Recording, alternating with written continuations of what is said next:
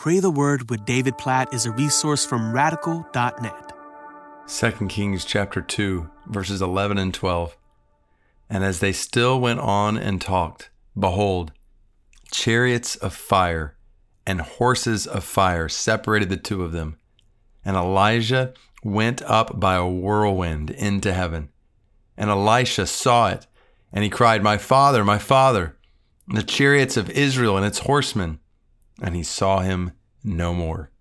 So these are the last moments of Elijah in this world as he and Elisha are walking and talking next to each other. And all of a sudden, behold, chariots of fire and horses of fire separated the two of them. Like, just try to picture that in your mind. What does a chariot of fire look like? Led by horses of fire. And is that something you want to sit on? Like a chariot of fire led by horses of fire, and this chariot picks up Elijah and carries him away, and he's gone. Like, what a scene. As Elisha is just standing there watching all of this unfold.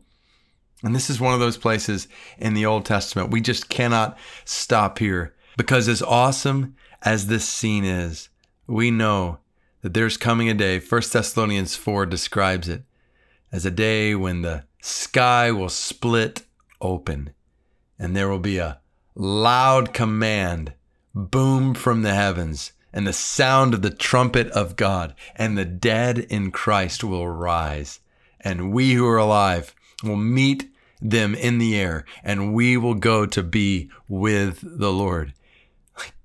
Jesus is coming back. This could happen at any moment, any day, at any time.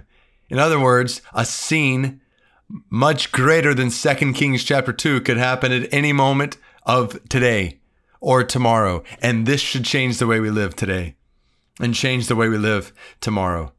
We live in anticipation of the coming of Jesus. This affects the way we think, what we desire, what we say, what we are doing at every moment. This reminds us to live today for what's going to matter in that moment. To live today for what's going to matter forever. Like, God help us, we pray, to live today in view of your coming at any moment. Just as we see Jesus saying over and over again in the Gospels, be ready, be ready, be ready. God help us to be ready on that day. God help us to flee sin as if Jesus' return is imminent. Help us to run from sin, not to toy with sin in any way. God, help us to turn from sin today. Lord, help us to be faithful to proclaim the gospel. Other people around us who need to be saved from their sin, who need to be ready on that day. God, we pray that you would help us to share the gospel with others right around us. God, we pray for the spread of the gospel to Hijazi Arabs in the UAE.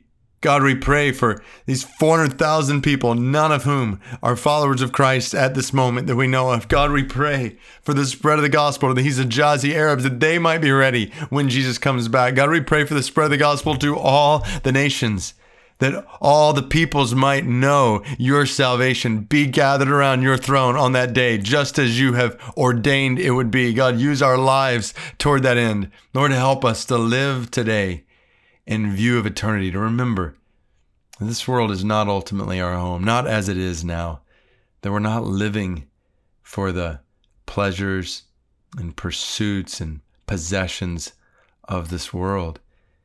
God, help us to fix our eyes on the world to come, on Jesus to come, and to live, to become more like him today, to lead others to him today, here and around the world, that he might be glorified maximally in us on that day. Come, Lord Jesus, come quickly, we pray. We long for that day.